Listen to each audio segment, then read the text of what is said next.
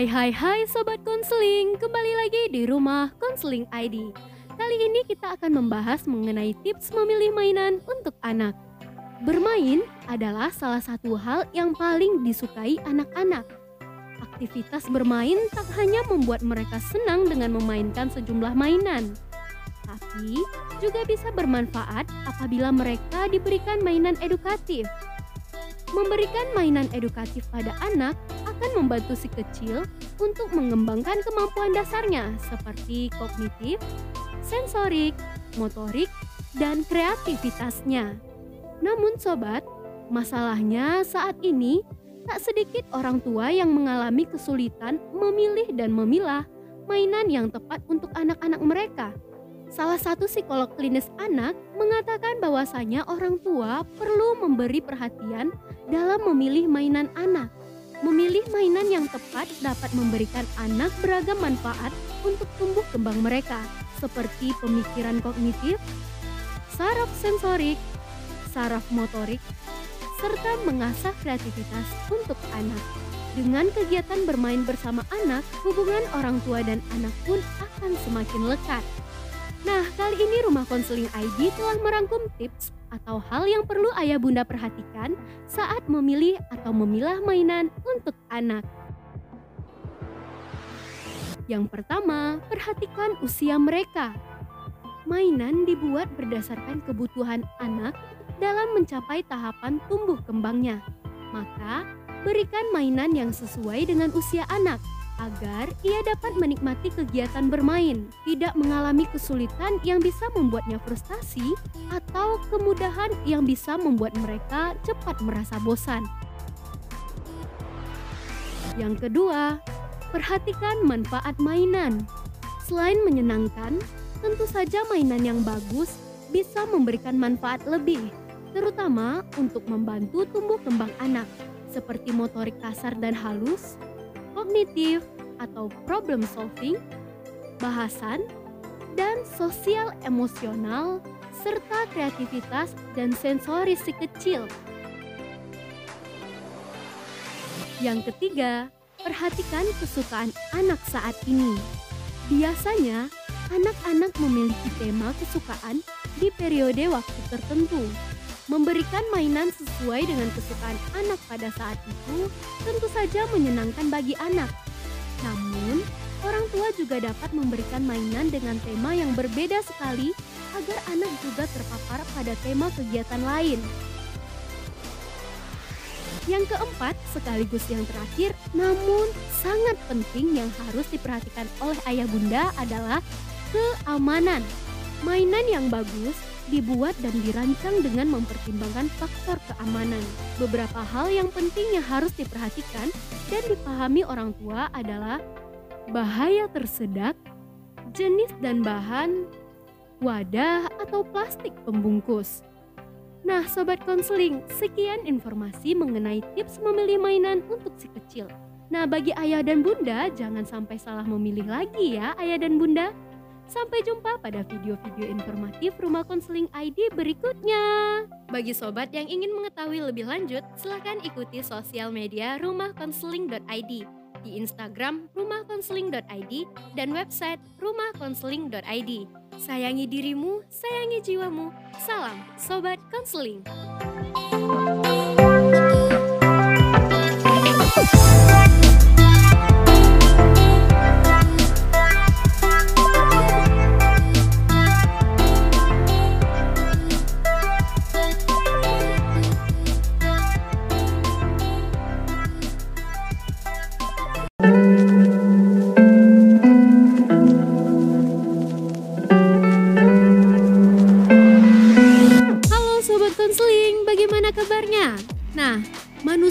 Adalah makhluk sosial, yaitu makhluk yang tidak dapat hidup sendiri. Setiap manusia pasti memerlukan orang lain untuk mengisi dan membantu dalam kesehariannya. Maka dari itu, manusia bisa dikatakan makhluk sosial yang hidup bersama dan saling membantu satu sama lain. Sobat konseling, dalam menjalankan kehidupan sosial, terkadang tidak semuanya berjalan dengan baik.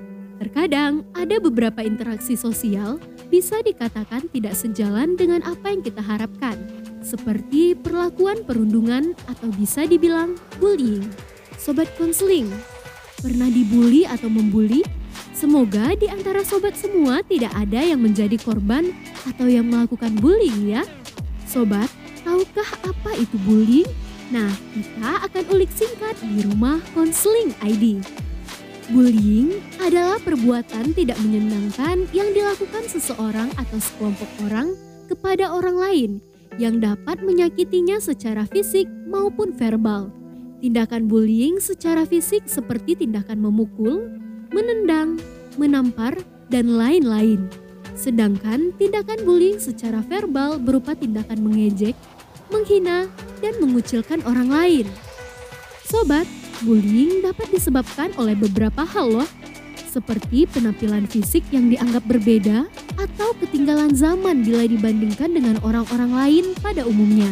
Bisa juga karena seseorang tersebut berasal dari ras berbeda yang dianggap sebagai minoritas atau saat seseorang dianggap lemah dan tidak mampu melawan orang-orang di sekitarnya karena kurangnya pergaulan dengan lingkungan sekitar. Apa pun alasannya, tindakan bullying bukanlah tindakan yang boleh kamu lakukan kepada siapa pun.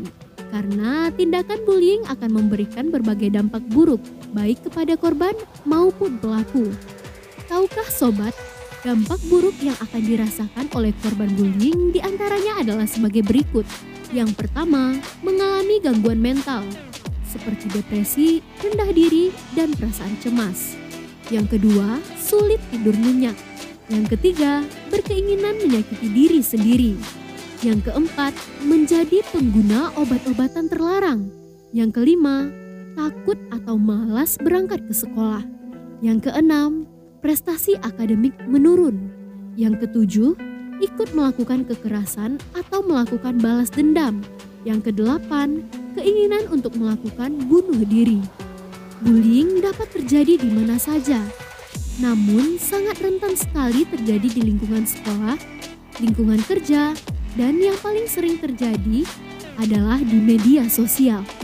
Nah, sobat, ada beberapa cara yang dapat kamu lakukan untuk mencegah terjadinya bullying loh. Apa saja ya? Yang pertama, berusaha tetap bersikap tenang dengan cara mengambil nafas dalam-dalam sekitar satu menit, lalu hembuskan perlahan keluar. Yang kedua, sebisa mungkin tidak menunjukkan perasaan sedih dan takut di depan pelaku bullying. Yang ketiga, jangan merasa takut dan gentar.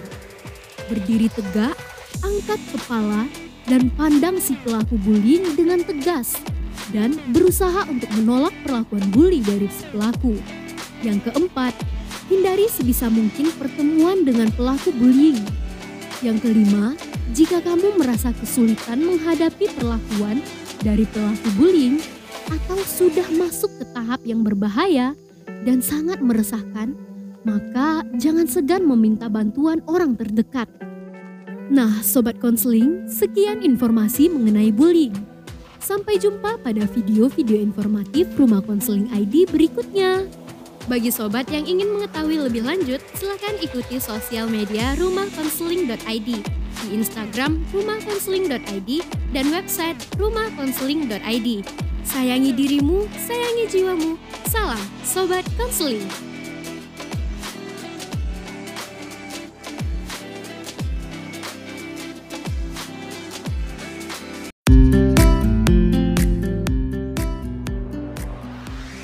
Sobat Konseling ID, kembali lagi di rumah Konseling ID.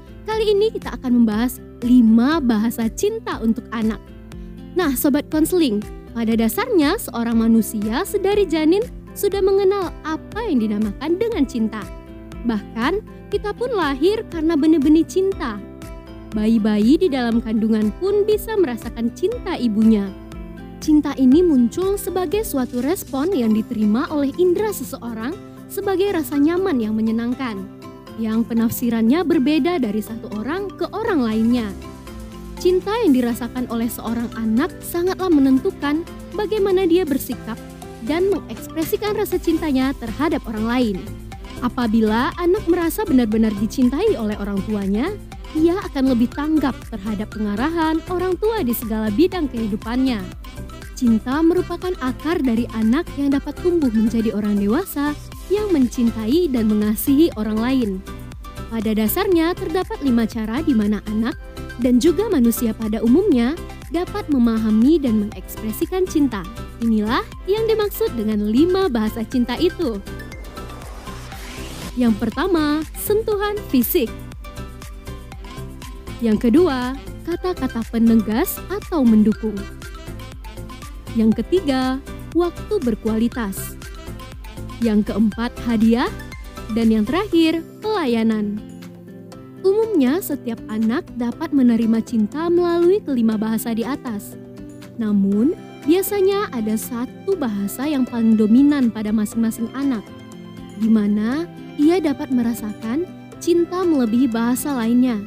Pemahaman terhadap bahasa cinta yang dominan pada masing-masing anak inilah yang dapat membantu orang tua dalam memberikan cinta dan berkomunikasi dengan anak secara lebih efektif.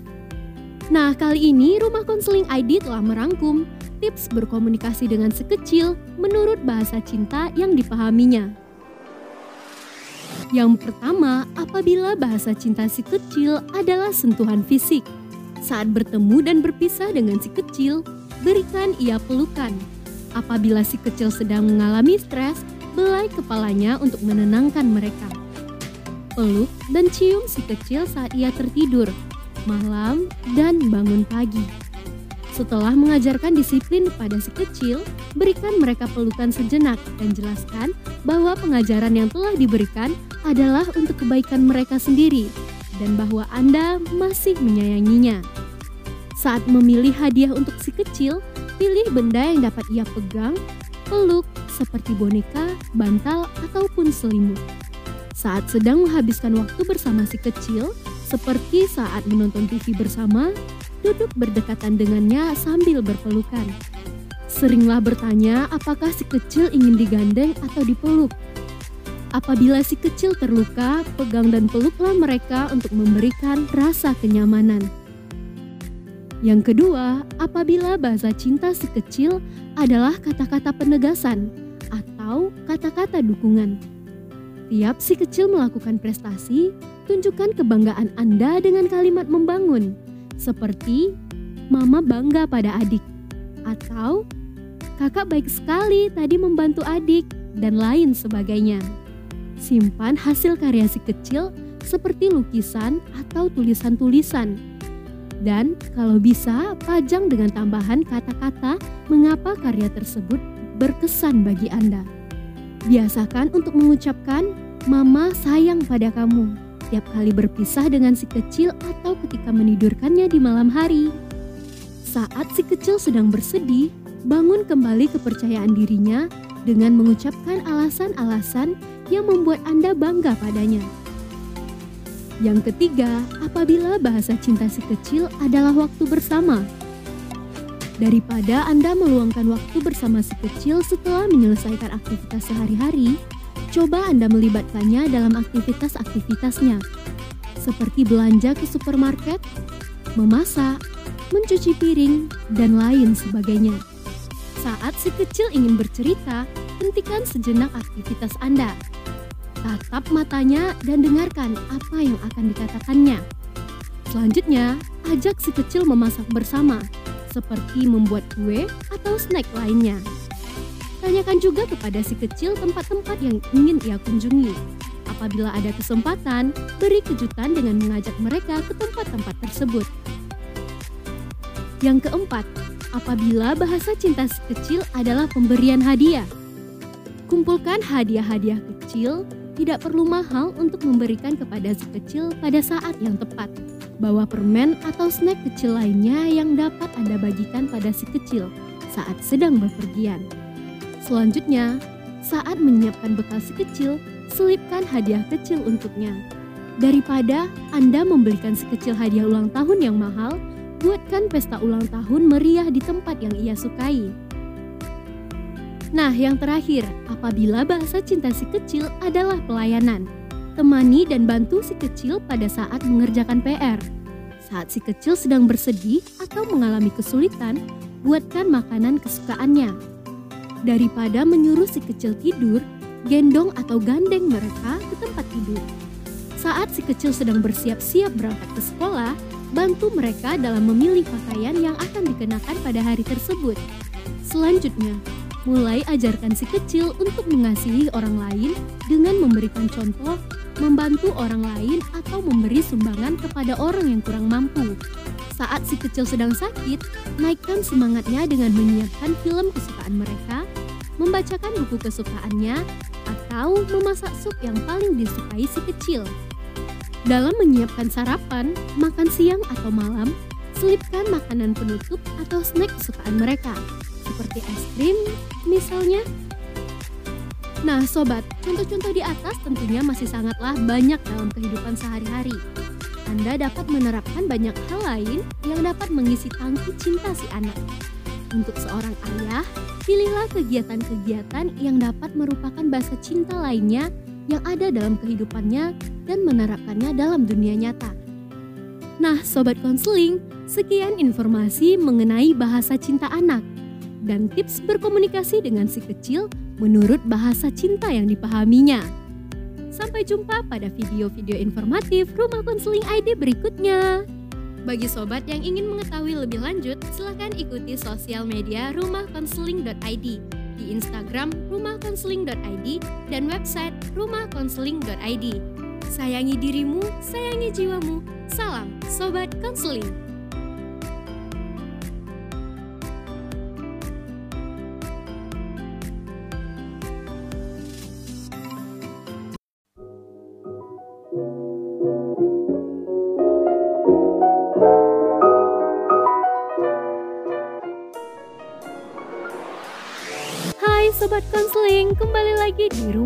Konseling ID.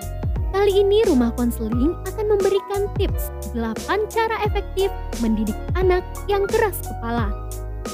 Sebutan keras kepala atau kepala batu pasti sangat familiar kan di telinga sobat? Sebutan keras kepala diberikan pada individu yang tidak mau menuruti nasihat orang lain. Sedangkan Kamus Cambridge mendefinisikan arti keras kepala sebagai seseorang yang bersikukuh melakukan hal yang ada di benaknya dan di saat yang sama menolak mengerjakan hal lain hingga keinginannya tersebut dapat terpenuhi. Sedangkan dalam dunia psikologi, keras kepala berarti sebuah sikap yang membuat seseorang menolak mengubah pendiriannya. Nah loh sobat, Bagaimana jika keras kepala ini dimiliki oleh anak-anak sobat? Sobat harus mengetahui terlebih dahulu bagaimana cara efektif untuk mendidik dan mengarahkan anak yang keras kepala tersebut. Berikut beberapa tips yang dirangkum oleh Rumah Konseling ID. Yang pertama, dengarkan anak. Komunikasi dan pengertian adalah kunci utama dalam menghadapi anak dengan sifat keras kepala anak yang keras kepala akan cenderung memiliki pendapat dan keinginan yang kuat dan peran orang tualah untuk mendengarkan anak dan mengarahkan anak dengan kelembutan. Anak yang keras kepala bila tidak didengarkan akan lebih cenderung menjadi pembantah dan emosional. Yang kedua, hindari sifat memaksa. Pemaksaan yang orang tua berikan kepada anak jika tidak disukainya malah akan cenderung membuat anak memberontak. Jadi, hindarilah memaksakan hal-hal yang tidak disukai, namun bila itu untuk kebaikannya, berilah pengertian selembut mungkin. Tips yang ketiga, tetap tenang dan hindari terbawa emosi. Menghadapi anak dengan sifat keras kepala dibutuhkan kecerdasan emosional dari orang tua. Orang tua harus mampu mengelola emosinya agar tetap tenang dan tidak terbawa emosi saat menghadapi anak. Terbawa emosi hanya akan membuat keadaan dan hubungan orang tua dan anak kian memburuk dan memanas. Yang keempat, berikan alternatif pada anak. Ingat para orang tua, memaksakan kehendak pada anak dengan sifat keras kepala bisa berujung pemberontakan bahkan pembentukan karakter membangkang pada anak. Jadi, saat akan mengarahkan anak pada satu hal, berikan alternatif pilihan agar anak tidak merasa dirinya didikte oleh orang tua. Yang kelima, berikan aturan dan hukuman. jangan ragu memberikan aturan dan hukuman pada anak. Tujuannya agar anak bisa belajar mengendalikan diri dan emosinya. Berikan batasan yang jelas pada anak dan buat kesepakatan bersama bagaimana konsekuensi atau hukuman yang diterimanya jika melanggar aturan dan batasan yang telah ditetapkan. Yang keenam, jadilah contoh yang baik untuk anak.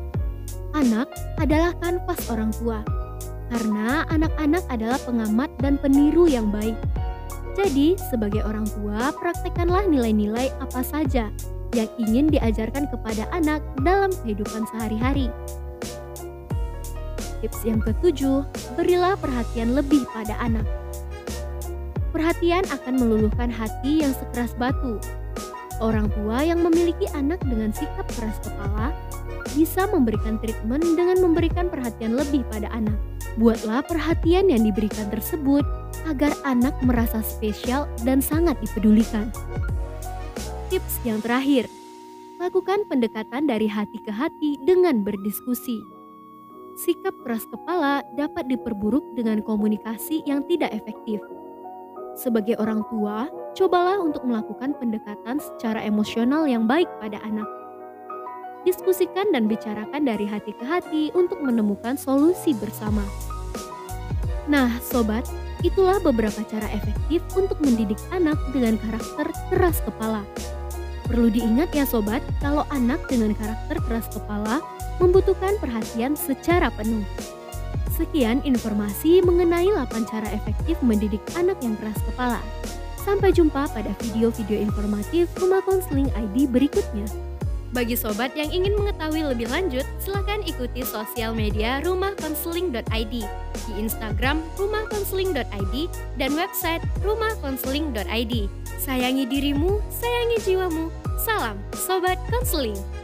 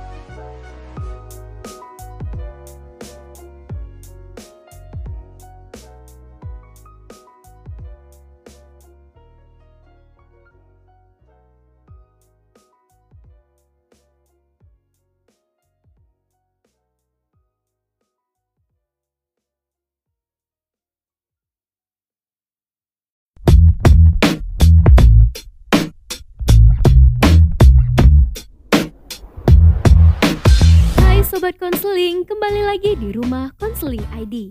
Kali ini Rumah Konseling ID akan memberikan informasi mengenai tips memilih sekolah untuk anak.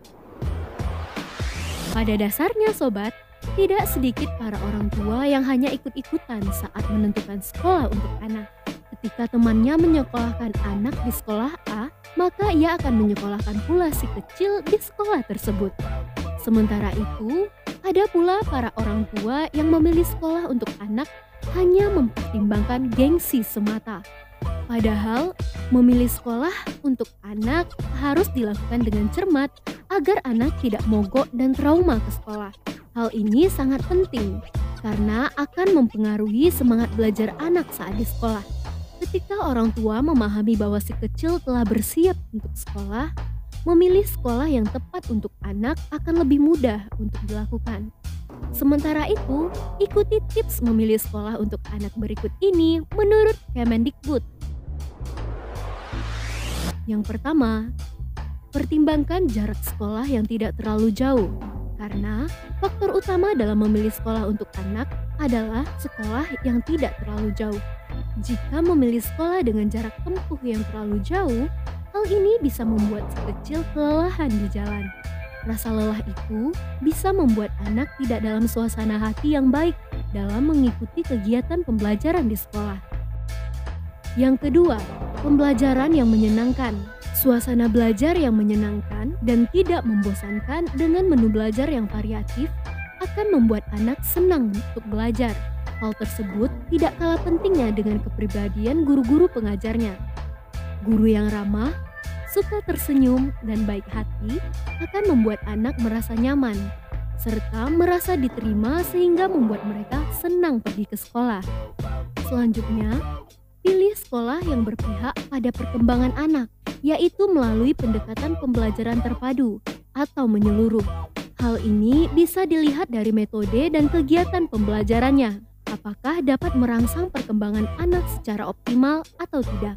Perkembangan anak secara optimal tersebut mencakup enam perkembangan anak, yaitu moral agama, fisik, motorik, kognitif, bahasa, sosial emosional, dan seni. Semua itu penting loh sobat untuk perkembangan anak. Tips yang keempat, penataan kelas atau lingkungan sekolah. Salah satu ciri anak adalah suka bergerak aktif, seperti berlari. Pastikan penataan lingkungan mampu memberikan ruang gerak untuk anak. Tak hanya itu, pastikan pula penataan kelas mengasyikkan dan aman bagi anak untuk belajar serta bermain. Tips yang kelima dan terakhir, program belajar sekolah. Program belajar tak kalah pentingnya dalam memilih sekolah untuk anak. Sebagai contoh, Masa sekolah di taman kanak-kanak atau TK adalah saat pertama mencari teman dan bersosialisasi dengan lingkungan sekitar. Untuk itu, pastikan program belajar di sekolah mampu memberi peluang bagi anak untuk bisa melakukan hal tersebut. Pastikan pula sekolah memiliki program yang optimal dalam melatih kemandirian anak, seperti toilet training, memakai dan melepas sepatu sendiri, makan sendiri, memakai dan melepas baju, dan banyak lagi. Begitu pula dengan pelajaran di luar sekolah yang sangat penting untuk belajar bersosialisasi, baik dengan alam, lingkungan baru, ataupun orang lain. Nah, sobat konseling, sekian informasi mengenai tips memilih sekolah bagi anak. Sampai jumpa pada video-video informatif Rumah Konseling ID berikutnya. Bagi sobat yang ingin mengetahui lebih lanjut, silakan ikuti sosial media rumahkonseling.id di Instagram rumahkonseling.id dan website rumahkonseling.id. Sayangi dirimu, sayangi jiwamu. Salam Sobat Konseling.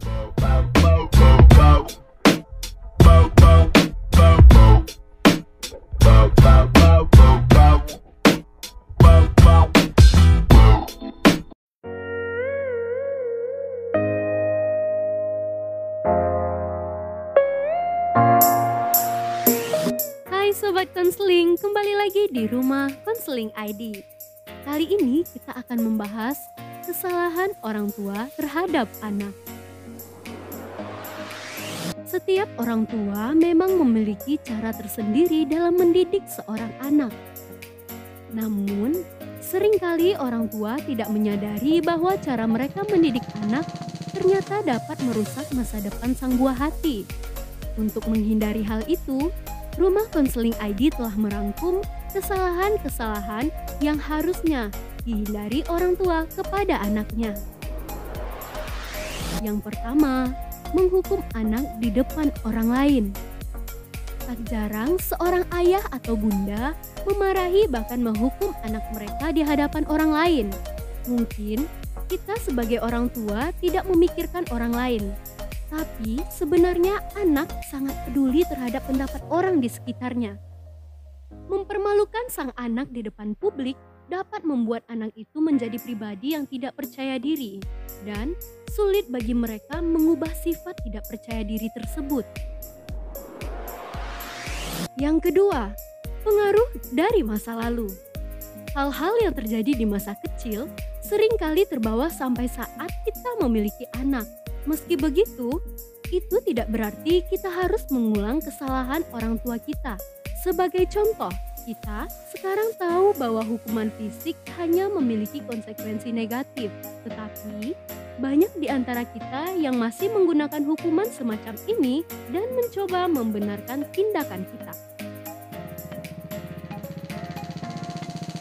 Yang ketiga, terlalu menahan diri. Jika kita tidak sering memeluk anak-anak kita dan tidak memberitahu mereka bahwa kita mencintai mereka, anak-anak tidak mungkin menjadi terisolasi secara emosional dari keluarga. Ketika kita tidak mendengarkan perasaan dan pendapat mereka, atau ketika kita acuh tak acuh, sangat memungkinkan bahwa anak-anak kita akan bertindak dengan cara yang sama dengan orang lain anak kita mungkin akan sulit untuk akrab dengan seseorang, mempercayai orang lain, berteman, atau memulai sebuah keluarga. Yang keempat, memanjakan anak dan overprotection. Seringkali kita sebagai orang tua berpikir bahwa putra dan putri kita sangatlah unik dan istimewa, sehingga kita berusaha melakukan yang terbaik yang kita bisa. Tetapi ayah bunda harus ingat, mereka hanyalah anak-anak. Jika mereka selalu dimanjakan, mereka mungkin tumbuh menjadi orang yang egois yang sulit untuk diajak berkomunikasi. Pada saat yang sama, menjadi terlalu protektif dapat membuat anak-anak mudah takut, sehingga mereka akan takut mengambil tanggung jawab atau pergi keluar dari zona nyaman mereka, seperti bertemu dengan seseorang yang baru atau memulai bisnis. Yang kelima, penghancuran kepercayaan. Aturan mengenai perilaku memang diperlukan. Namun, anak-anak harus tetap bisa percaya kepada anggota keluarga lainnya. Kepercayaan anak-anak, apalagi dalam usia remaja, sangat mudah hilang, apalagi jika orang tua kehilangan kendali emosi dan membuat mereka menjadi takut. Itu akan membuat anak kehilangan hubungan emosional dengan anggota keluarga lainnya dan anak akan merasa tidak aman. Anak-anak akan dapat berkembang lebih baik dan menjadi orang dewasa yang sehat ketika mereka memiliki keluarga yang aman. Yang keenam, perilaku agresif. Anak-anak belajar bagaimana menghadapi masalah dengan meniru cara orang tuanya menangani masalah. Terkadang, bahkan anak-anaklah yang menyebabkan masalah muncul bersikap kasar kepada anak atau mengekspresikan emosi negatif kepada anak di usia dini dapat menyebabkan masalah dalam manajemen kemarahan pada anak. Yang ketujuh, tidak peduli dengan masalah anak. Jika kita bertengkar dengan sang anak, kita tidak boleh cuek. Sebaliknya, kita harus memperbaiki situasi untuk mengembalikan kepercayaan sang anak. Untuk melakukan ini, kita harus tenang dan berbicara sederajat, menunjukkan rasa hormat kepada anak kita. Lalu, mula-mula kita harus menunjukkan ketertarikan kita terhadap perasaan sang anak, dan kita harus melihat masalah dari sudut pandang anak kita. Nah, sobat konseling, sekian informasi mengenai kesalahan-kesalahan umum yang sering dilakukan orang tua kepada anaknya. Sampai jumpa pada video-video informatif Rumah Konseling ID berikutnya. Bagi sobat yang ingin mengetahui lebih lanjut, silakan ikuti sosial media rumahkonseling.id di Instagram rumahkonseling.id dan website rumahkonseling.id. Sayangi dirimu, sayangi jiwamu. Salam Sobat Konseling.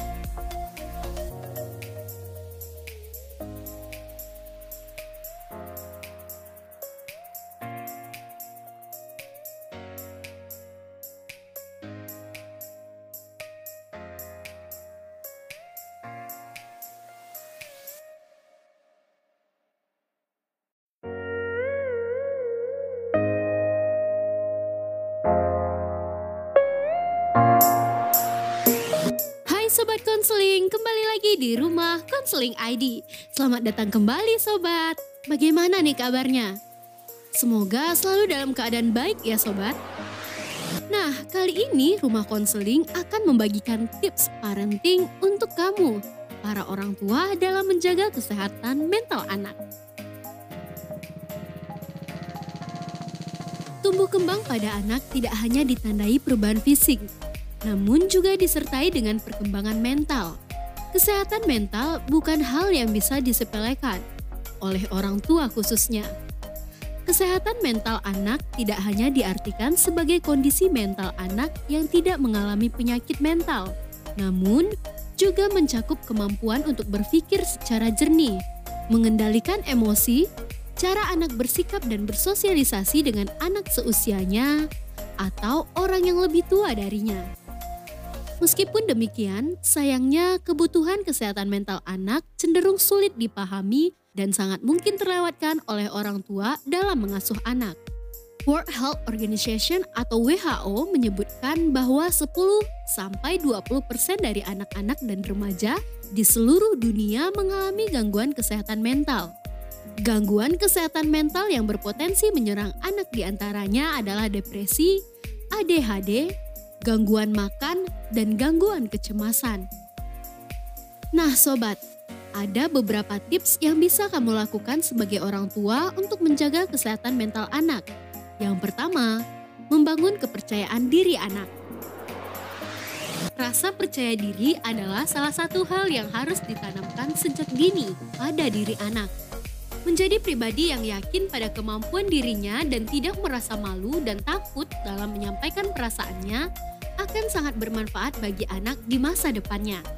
Sobat, ada banyak cara atau treatment sederhana yang bisa kamu lakukan sebagai orang tua dalam membangun rasa percaya diri si kecil, yaitu puji si kecil saat belajar hal baru, namun hindari terlalu berlebihan. Berikan ruang kepada anak dalam menyampaikan keinginan atau rasa ingin tahunya. Ajari anak untuk bersikap jujur dan mau mengakui kesalahannya. Yang kedua, membangun hubungan kepercayaan. Hubungan anak dengan orang tua harusnya dibangun dari rasa kepercayaan agar terciptanya perasaan aman serta nyaman. Hal ini dilakukan agar anak merasa yakin bahwa orang tuanya dapat memenuhi kebutuhan fisik dan emosionalnya. Nah, sobat, salah satu cara membangun hubungan kepercayaan dengan anak adalah menepati janji kepada anak. Yang ketiga, ajak anak untuk bersosialisasi. Anak juga memerlukan berinteraksi dengan anak seusianya.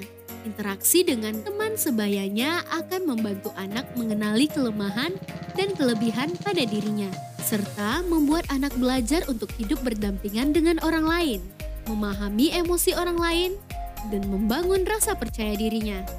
Yang keempat, tanamkan sikap jujur, adil, bertanggung jawab, dan konsisten. Anak cenderung menjadi peniru yang ulung. Ia akan mencari role model yang bisa dijadikannya panutan dalam bersikap maupun bertindak. Nah sobat, di sinilah sobat harus mengambil andil sebagai role model bagi anak dalam pembentukan sikap dan wataknya. Anak akan cenderung meniru dan mewarisi sifat-sifat dari orang tuanya yang direkamnya dari keseharian. Jadi, pastikan sobat mencontohkan sikap yang baik untuk ditiru oleh si kecil ya. Nilai-nilai kebaikan paling vital yang harus sobat tanamkan dalam diri anak untuk menjaga kesehatan mentalnya adalah sikap jujur, adil, bertanggung jawab, dan konsisten. Yang kelima, tegas saat anak melakukan kesalahan.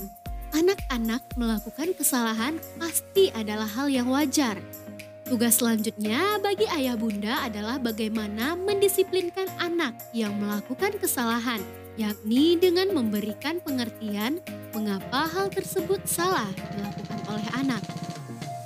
Saat akan menghukum atau mengkritik kesalahan yang dibuat oleh anak, tetaplah fokus terhadap perbuatan anak.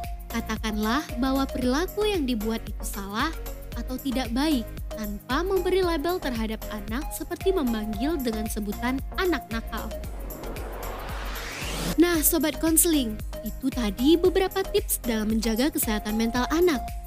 Bukan hanya perkembangan fisik saja, kesehatan mental anak juga hal yang harus diperhatikan ya sobat.